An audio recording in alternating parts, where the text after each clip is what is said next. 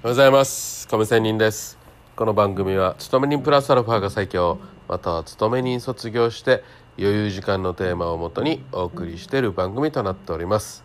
さて、えー、今日は普段の生活での気づきという話なんですがまあ最近よく話してるように、まあ、私の両親も年老いて、まあ、今ね介護が必要になっている時期ということで私をここまで大切に育ててくれた両親にえー、本当にありがたいなと思う気持ちともうもう少し、えー、元気で、えー、長生きしてほしいなという気持ちでいっぱいです。まあ父はというとまあ今ね施設の方に入って、まあ、一緒にたまにね私が仕事休みな時に土曜日なんですけども、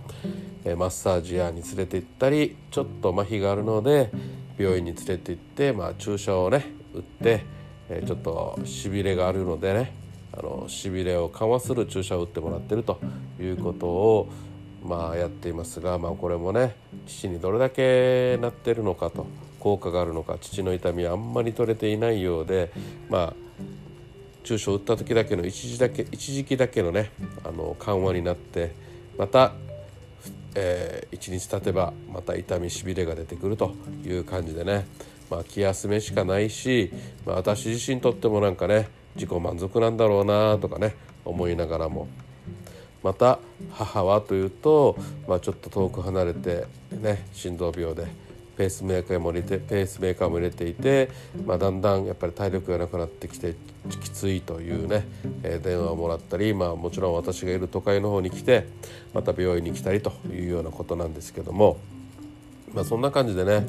まあ、よく昔見たドラマとかも含めてね自分が意識していない時にこういう両親がねパッと何か急変するとかねいうことがあるので私はねもう逆にずっと意識をしていたら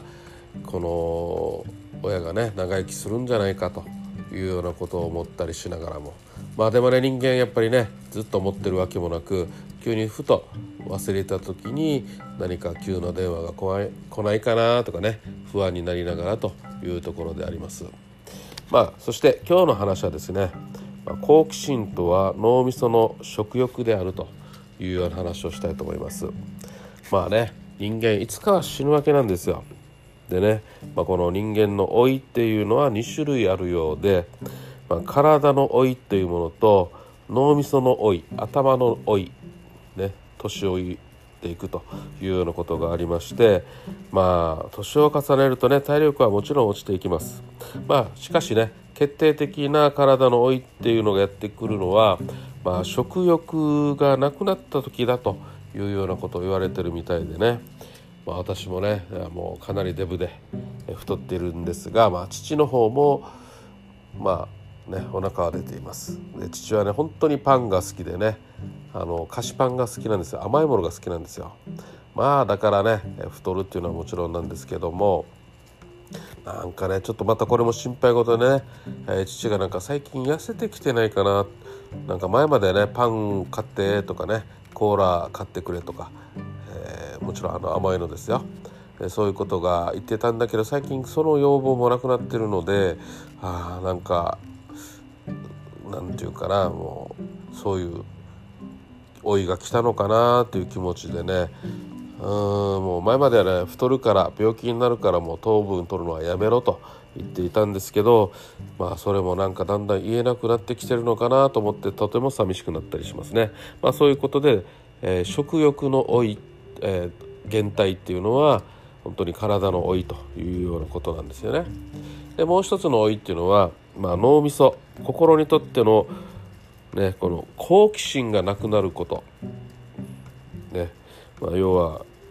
好奇心をなくしたらもう年寄りだろうが若いやつであろうともう老人そのものというようなことですよね。好奇心をなくしたら人間の心はもうすでに死んでしまっているということも言っていいでしょうということなんですよね。はいまあ、これ本当に自分自身もいろんなねこれまで生きてきての人生そう思いませんか？なんかとってもやる気がない時とかさやりたいことがない時とかやりたいことがあっても、まあ、経済的に何にもできない状況とかさもうある意味諦めている状態。本当に無欲でもあるし何て言うかな欲もないし、まあ、どうせできないよって思ったね、えー、マイナス思考の自分とかそういう時ってやっぱり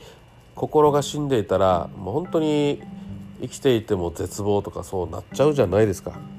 ね、まあそういうことでやっぱりこの心の好奇心っていうのは本当に大事だなと思いますね。そういう意味でも例えばいろんな人生の中では選択判断決断というようなことがあるじゃないですか。ね、あのまあ、普段のちょっとしたところでもねこの A という道を行くのか B という道を行くのか迷った時にはまあ自分が面白そうだと思える方向を選べばいいじゃないかと、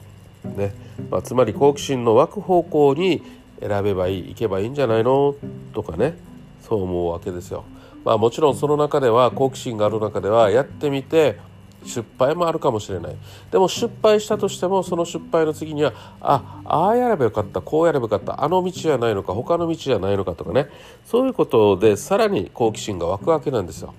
なので別に失敗とか恐れなくていいというような言葉がよく最近はよく聞きますよね、うん、例えばお昼ご飯を食べる時にでもいつも行く定食屋に行くのかその隣に行く隣にあるえー、蕎麦屋に行くのかラーメン屋に行くのかとかさそういうところでもまあ友達に勧められたからとか、まあ、いろんな本を誰かに勧められたからということよりも、まあ、何にもしないのかっていうふうなことも含めて、まあ、全て毎分毎秒、ね、自分の好奇心が試されると言ってもいいでしょう。ねまあ、そういうわけでやっぱり好奇心というものはいつの時代になっても、まあ、いつの年齢ですねいつの年齢になっても大事なことで、まあ、この心の、まあ、人生のガソリンだよなというふうに思います。まあ、よっていつもガソリン満タンな人生を送りたいものだなというようなことです。まあ、そんな感じのことをねいろいろ両親のことを見たりあとは自分自身のこの年になっての経験談も振り返りながらまあ本当に楽しい時とか楽しかった頃というのは本当にいろんなことがありもうマイナス失敗とかもありながらももちろん成功に向かってやるんだけども、まあ、そういういつも挑戦してる時っていうのがなんかやっぱり振り返ってもあ楽しかったな苦しかったけどよう頑張ってきたな俺とかさそういうことを思うじゃないですか。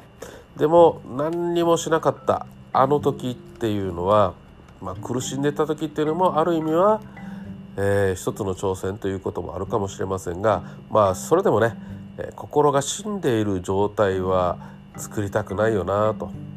思うわけですよ。まあそういうことを今日は話してみました。何かあなたのね、えー、これからの何かの気づきとか何かのきっかけになってくれればということでちょっと話をしてみました。えー、それでは今日も良い一日を。See you!